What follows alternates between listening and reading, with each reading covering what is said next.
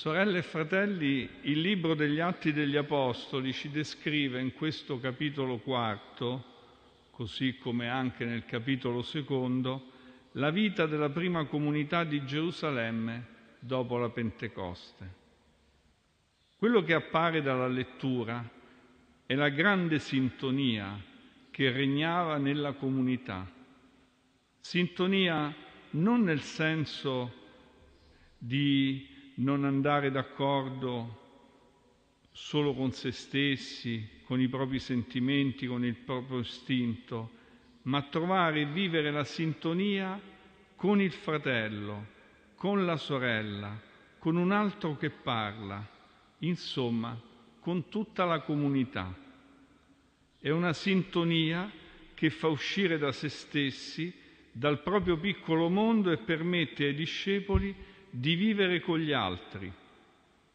La Chiesa, la comunità è questa sintonia con fratelli e sorelle che non sono della propria famiglia, che non sono della propria etnia, che magari non appartengono nemmeno al proprio stesso popolo, con cui si forma una vera famiglia, come vediamo in questi giorni qui a Roma con tanti fratelli e sorelle di comunità da molti paesi africani.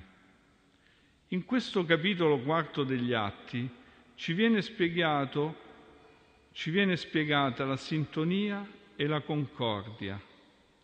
La prima comunità era formata da gente che aveva un cuore solo e un'anima sola. Sta scritto, era concorde e il giorno di Pentecoste gli apostoli, alcune donne, tra cui Maria, madre di Gesù, che stasera ricordiamo in questa preghiera, stavano insieme in una stanza al piano superiore della loro abitazione. Tutti questi, dice il Libro degli Atti, erano assidui e concordi nella preghiera. Anche noi, seppure radunati qui a Roma da tante parti dell'Africa, sperimentiamo la gioia e la forza di avere un cuore solo.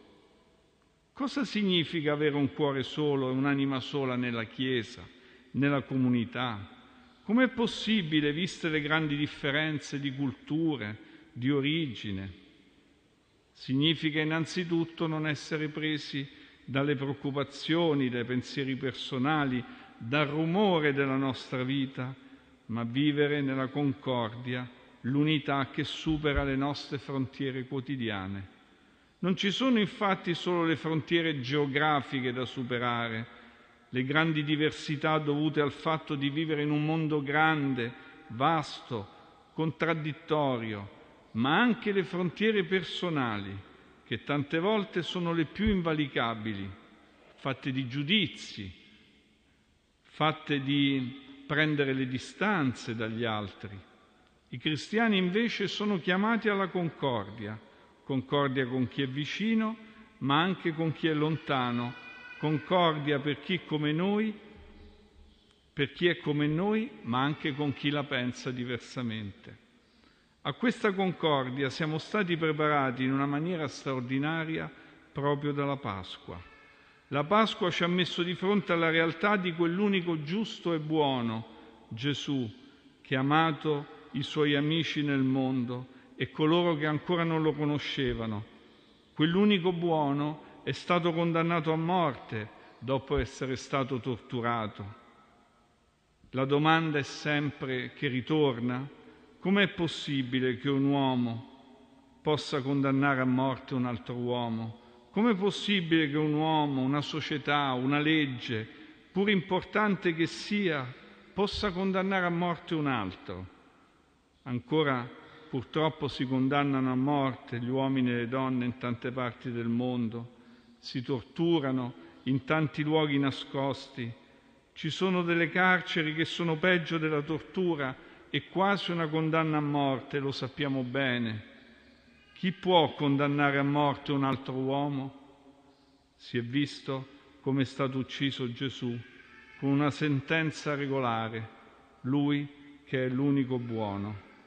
In quell'ora triste il disegno del male sembrava aver vinto, Colui che aveva comunicato il Vangelo veniva messo a tacere, il male aveva vinto, i suoi discepoli erano stati dispersi, pieni di paura, correvano dietro alla preoccupazione di salvare se stessi.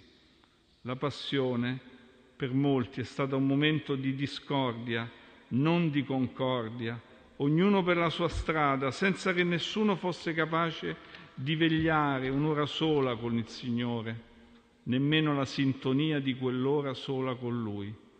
La discordia è cedere al disegno del male.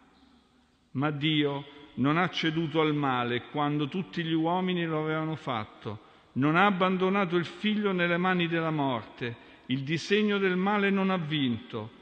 È quel disegno che spegne l'amore, che soffoca la giustizia, che semina l'odio e la sete di vendetta. È quel disegno che anche oggi sembra vincere in alcune regioni del mondo, dove le persone sono uccise come se la loro vita non valesse nulla, incarcerate in maniera brutale, come se non si trattasse di esseri umani. Sorelle e fratelli, la Pasqua è stato l'annuncio di resurrezione per tutti, anche per loro. Non esiste solo il dominio del male. Per questo sentiamo l'invito alla concordia che ci viene da questa pagina degli Atti degli Apostoli e soprattutto dall'esperienza della prima comunità, non come qualcosa di generico o superficiale, ma è qualcosa che può essere vissuto come un comandamento che ci viene dalla Scrittura. E in questa concordia, infatti, che possiamo rispondere alle tante domande di liberazione e di salvezza è in questa concordia che possiamo vincere il male con il bene per noi e per la gente che soffre.